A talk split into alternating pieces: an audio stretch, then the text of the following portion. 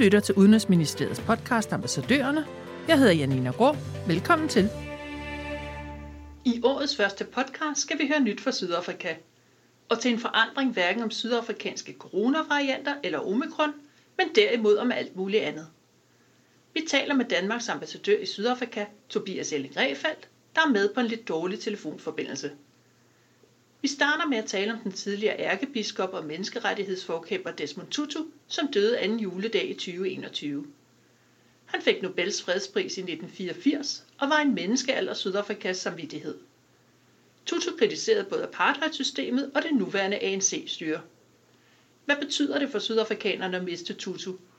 Og specielt nu, da Sydafrika heller ikke længere har sit andet moralske fyrtårn Nelson Mandela, som døde i 2013. Vi skal også høre om Sydafrikas såkaldte state capture, en slags økonomisk statskup, der fandt sted under den forrige præsident Jacob Zuma. Den første officielle efterretningsrapport om den ekstremt omfattende korruption er netop blevet offentliggjort. Endelig skal præsident Cyril Ramaphosa holde sin årlige tale til nationen i starten af februar, og vi får her nogle bud på talens forventede hovedpunkter på de politiske og økonomiske områder. Normalt holder den sydafrikanske præsident sin tale i parlamentet, men næppe i år, da bygningen er svært brandskadet efter en påsat brand i årets første uge. Det skal vi også høre mere om. Så velkommen til dig, Tobias Elling Refeldt. Vi har meget, vi skal nå. Ja, absolut. Første Desmond Tutu. Hvem var han, og hvorfor betød han så meget både i Sydafrika og internationalt? Desmond Tutu er jo en person, som vi har kendt i Danmark øh, siden, at han at han blev kendt allerede i 60'erne for hans, hans meget åbne og, og, og modige kamp mod apartheid. Han er jo på en eller anden måde Sydafrikas moralske kompas, eller Sydafrikas samvittighed, det han kaldt hernede, hvor han i kraft af hans job som, som ærkebiskop øh, i, i Cape Town i 60'erne, 70'erne, 80'erne var den ledende stemme inden for landets grænser i kampen mod apartheid. Og, og det vil sige, mens resten af, af kampen mod apartheid enten foregik i det skjulte, øh, lederne var sat i fængsel, som Nelson Mandela sad på Robben Island, eller, eller lederne var øh, flygtet i eksil, så kæmpede han åbenlyst kampen her i Sydafrika mod apartheid. Og på mange måder er han lige så stor øh, i den sydafrikanske forståelse af kampen mod apartheid som Nelson Mandela. De to er de ledende kræfter i den folkelige kamp, der, der, der førte til, til apartheids øh, endeligt og indførelsen af demokrati hernede. Så han er en, han er en meget, meget vigtig person for det, for det moderne Sydafrika. Og han er jo også en person, som ikke bare, kan man sige, gåsøjne kæmpede mod apartheid. Han kæmpede den gode kamp hver eneste gang. Var det kampen for medicin til folk, der var smittet med, med HIV-AIDS? Var det kampen for øh, kvinders rettigheder, kampen for LGBTI plus rettigheder, kampen mod korruption under det nuværende styre. Hver eneste gang stillede han sig på den rigtige side af historien, og derfor er det et kæmpe tab for Sydafrika, at han er gået bort, men i virkeligheden er det et kæmpe tab for hele verden, fordi han var den globale stemme for det gode kamp øh, mod det onde, for nu at sige det sådan lidt dramatisk. Og, og hvad tror du, at der kommer til at ske i Sydafrika nu? Kommer der et nyt moralsk fyrtårn, eller? Mm, ja, hver, hver generation skal jo finde sit eget moralske fyrtårn. Jeg, jeg tror ikke, vi får en person igen som som Tutu. Jeg tror heller ikke, vi får en person igen som, som Nelson Mandela.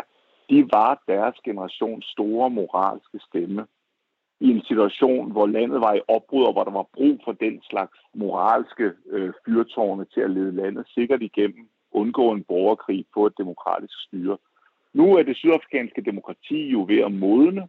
Øh, det har haft nogle børnesygdomme, nogle teenage-sygdomme, men nu er det jo efterhånden øh, ved at være 28 år gammel, og jeg tror, man nærmer sig mere en, en normal situation, ligesom vi har i Danmark. Altså, øh, har vi, har vi et moralsk fyrtårn i Danmark? Ja, vi har måske dronningen, men ellers har vi jo, hvad skal man sige, en mere normal politisk situation, og jeg tror også, det er det, øh, Sydafrika kigger, kigger ind i, altså en mere normal demokratisk politisk situation, hvor forskellige ideologier taler om deres måde at gøre landet bedre på, mere end et egentlig moralsk fyrtårn, der kæmper mod et ondt styre.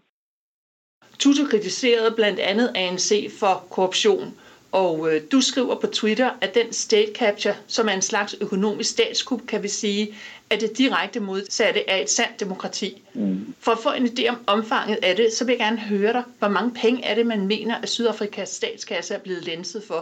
Det store røveri, der har fundet sted hernede fra ca. 2007-8 stykker og 10 år frem, altså hvor en, en korrupt elite af politikere, forretningsfolk, gik ind og captured, altså øh, domineret, sat, sat sig, øh, tog kontrol over øh, store statsejede virksomheder, og ved simpelthen kriminelle kontrakter øh, sugede ud af den sydafrikanske statskasse. Hvor stort er beløbet? Det er enormt svært at sige. Øh, den sydafrikanske præsident Ramaphosa har selv anslået tallet til cirka øh, 500 milliarder rand, det vil sige cirka 200 milliarder danske kroner. Men der er andre observatører, der, der, der skyder tallet til op til en trillion rand, altså 400 milliarder øh, danske kroner. Så det er enorme beløb, der er blevet tabt i, i state capture, og, og, og det har været, det har givet dels en enorm folkelig frustration, fordi det her det er jo penge, der skulle være brugt til sundhedsvæsen, skolevæsen, uddannelse, øh, ja, til at sikre den, den fattige sydafrikanske befolkning men som simpelthen er endt i de forkerte lommer. Og, og nu er der, foregår der en kæmpe demokratisk kamp, folkelig forankret kamp, for at sikre, at det aldrig sker igen, men også at pengene bliver fundet og betalt tilbage.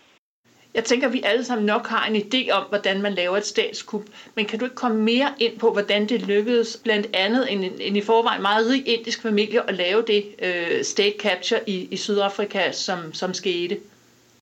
Altså Gupta-familien, som er, skal man sige, den hovedskurken i det her state capture, var jo bare en af mange, må vi nok indrømme. Altså det har simpelthen været en kultur, hvor man for eksempel, øh, lad os sige for eksempel i Eskom, der skal bruge, der er det store statsejede energiselskab, der skal man bruge store kulleverancer. Det man så gør, det er, at man øh, har nogle korrupte folk i Eskom, der udbyder en kontrakt på levering af kul, og så øh, sikrer øh, nogle korrupte politikere, at det er en bestemt leverandør, der får det her, øh, den her kontrakt til en stærkt opskruet pris. Altså en pris, der er meget højere end det, man virkelig skulle betale for, for et produkt af den her størrelse. Den opskruede pris betaler firmaet så, Eskom, som det vil sige den sydafrikanske statskasse i virkeligheden. Og det overskud, der bliver ved at have den her opskruede pris, den bliver så fordelt i de her kriminelle netværk øh, som, som, som indtjening. Det, det er den måde, det har fungeret på, og det kan man gøre på alle mulige måder. Man kan gøre det øh, i sygehusvæsenet, lever, leverancer af medicin, man kan gøre det i, i militærsektoren med leverancer af våben, man kan gøre det alle steder, hvor det offentlige har brug for serviceydelser eller, eller, eller en eller anden form for materiel. Og det er altså den kultur, der har været i visse kredse hernede, som har givet her enorme tab af penge. Og det er det, opgøret handler om nu. Og, og meget høje kreds, ikke? Jo, altså, vi har jo lige øh, på tre siden har øh, den siddende højesteretspræsident Sondo har udgivet første del af en, af en stor rapport efter fire års kommissionsundersøgelser om state capture i Sydafrika. Og der er det helt, øh, den rapport skriver helt klart, at det her har været på både op til allerøverste niveau, altså op til den tidligere øh, præsident øh, Jakob Zuma. Ham og hans netværk har øh, været i den her rapport står beskrevet, hvordan de har, har, har lavet state capture af det statslige øh, luftselskab, South African Airways, øh, men også af en række andre virksomheder. Så det, det går op til det allerøverste niveau, og, og det, det er derfor, den her kamp er så svær. Og, og du var lidt inde på det, øh, om, om den her såkaldte state capture har skadet eller styrket det sydafrikanske demokrati. Hvad vil du sådan umiddelbart sige? Jamen altså, det, der er ingen tvivl om, at i første omgang har det jo skadet, øh, skadet Sydafrika, skadet det her demokrati. Det er, jo, det er jo frygtelig, frygtelig mange penge, som skulle have været brugt til den almindelige sydafrikaner, der er røget i de forkerte lommer. Det er den ene ting. Den anden ting er, at for at få det her state capture til at virke, så har man udstødt og fyret og skilt sig af med en række af de bedste sydafrikanske embedsfolk, øh, eksperter på alle mulige områder, for at sætte forskellige korrupte elementer ind, der ikke protesterede mod den her form for at suge penge ud af statskassen. For det tredje har man jo så i visse kredse skabt en kultur, hvor det her det er normalt. Altså at det her det er en forretningsmodel, at man kan suge penge ud af statskassen på den her måde. Så, så det har været stærkt skadeligt. øh, for Sydafrika, og det, hvad kan man sige, det er måske en del af den, det er et ung demokratis øh, kamp for at finde sin egen fødder, at det her det er sket, og nu kommer så kampen for at genvinde det, der er gået tabt. Både økonomisk, men også i form af demokratisk kultur, og i, i form af at, at, at holde de her folk til regnskaber og, og retsforfølgelse. Men på plussiden? Ja, på plussiden, så kan man jo sige, at øh, det lykkedes Sydafrika delvis ud af den her situation. Altså selv efter 10 år med støtte fra allerøverste politiske niveau, der er det alligevel lykkedes et ung demokrati som Sydafrika at have så stærke institutioner, have stærke uafhængige domstole, have en uafhængig kritisk presse, der har afdækket de her ting. Nu har en præsident, der har sagt, at det her er en af de vigtigste politiske kampe, han, han vil tage. Øh, have øh, ledende NGO'er, der har, sat sig, der har kæmpet for at blotlægge de, den her kriminalitet og for at bringe de ansvarlige til ansvar. Så man kan sige, det har måske styrket det sydafrikanske demokratis karakter, at de har været igennem et voldsomt stormvær, og nu kommer ud på den anden side med en afklaring, med transparens omkring, hvad der er foregået, og med en meget klar ambition om at få de skyldige retsforfulgt for det her. Og vi skal tale mere om øh, præsident Cyril Ramaphosa, som nemlig skal holde sin årlige tale til nationen i starten af februar. Hvor tror du, hans fokus kommer til at ligge på det politiske plan, ud over Sondre-kommissionen? Ja, jeg tror i hvert fald, en stor del af det kommer til at handle om Sondre-kommissionen. Han har nu behov for at vise, at han tager det her meget alvorligt. At selvom der er kræfter i hans eget parti, der har været en del af det her, så vil han ikke acceptere den her form for opførsel, og han øh, skal styrke domstolene og anklagemyndigheden for at kæmpe det her imod. Men det er klart, der er meget andet, og der er, der er mange andre store problemstillinger hernede, som også presser sig på. Det ene er jo økonomien. Altså Sydafrika har lidt voldsomt under to år øh, med, med corona. Deres turistsektor er bragt totalt i knæ. Øh, og derfor kommer øh, meget af præsident Ramaphosa's fokus til at at vide på, hvordan tiltrækker man internationale investeringer, hvordan får man flere folk i arbejde, og arbejdsløsheden er steget til voldsomme højder hernede øh, de sidste to år. Og det bliver et markant fokus på økonomisk genopretning på Sydafrika. Og det er der også mulighed for. Der er dele af sektorerne hernede, der, der, der har en rigtig god tid, blandt andet i, på mineområdet, der tjener rigtig mange penge i øjeblikket. Præsidentens opgave bliver nu i samarbejde med, med den private sektor at få genoprettet den sydafrikanske økonomi så hurtigt som muligt. Så har vi en, en reform, øh, som placerer sig midt imellem politik og økonomi, kunne man sige, nemlig den kommende jordreform, hvor man meget firkantet vil ekspropriere jord fra de rige, især det hvide mindretal, til gavn for det fattige sorte flertal. Hvad kommer den til at betyde, hvis den bliver gennemført?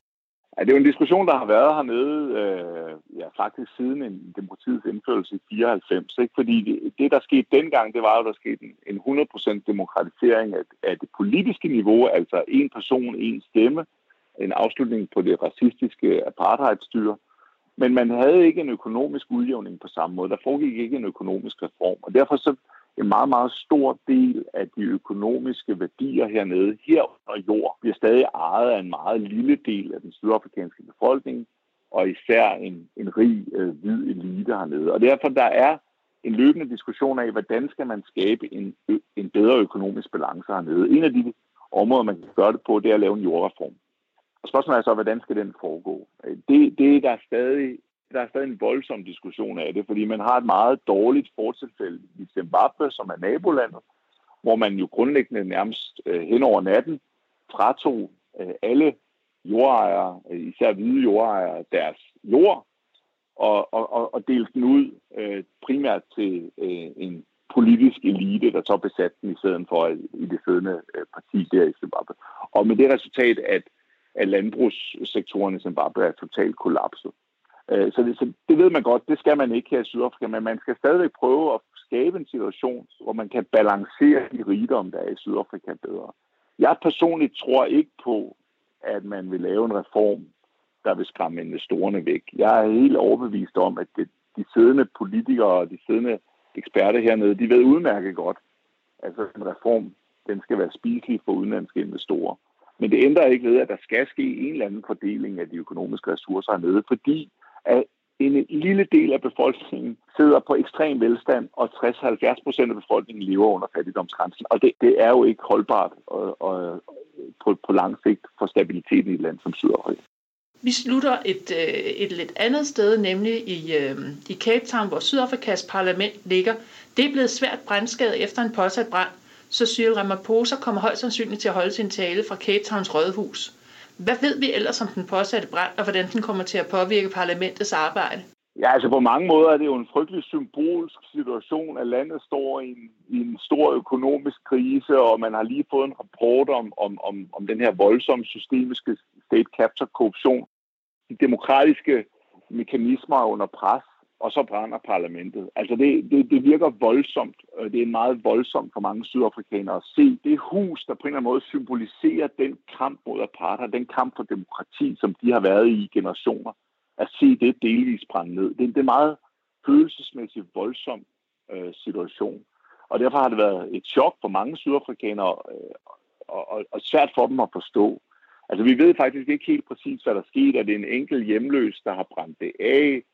Hvorfor blev han ikke stoppet? Der er også konspirationsteorier om, at der er mere skumle kræfter på spil, altså præsidentens modstandere, der af en eller anden grund har brændt parlamentet ned. Men vi ved det faktisk ikke. Altså, demokratiet hernede er stærkt nok til, at en brand ikke stopper det. Selvfølgelig vil man finde et andet sted at afvikle øh, parlamentets møder. Men det er en, øh, det er en øjenåbner. Det, det, det, det, det skærper den her fornemmelse af, at man virkelig skal tage sig sammen, at man er, at man er lidt i krise, og at, at man skal kæmpe for det demokrati, som bliver angrebet, både med state capture, men nu altså også med en brand, der brænder det centrale, den centrale bygning for det sydafrikanske demokrati ned. Så det er, det er et wake-up call øh, for Sydafrika, men det skal de nok kæmpe sig igennem.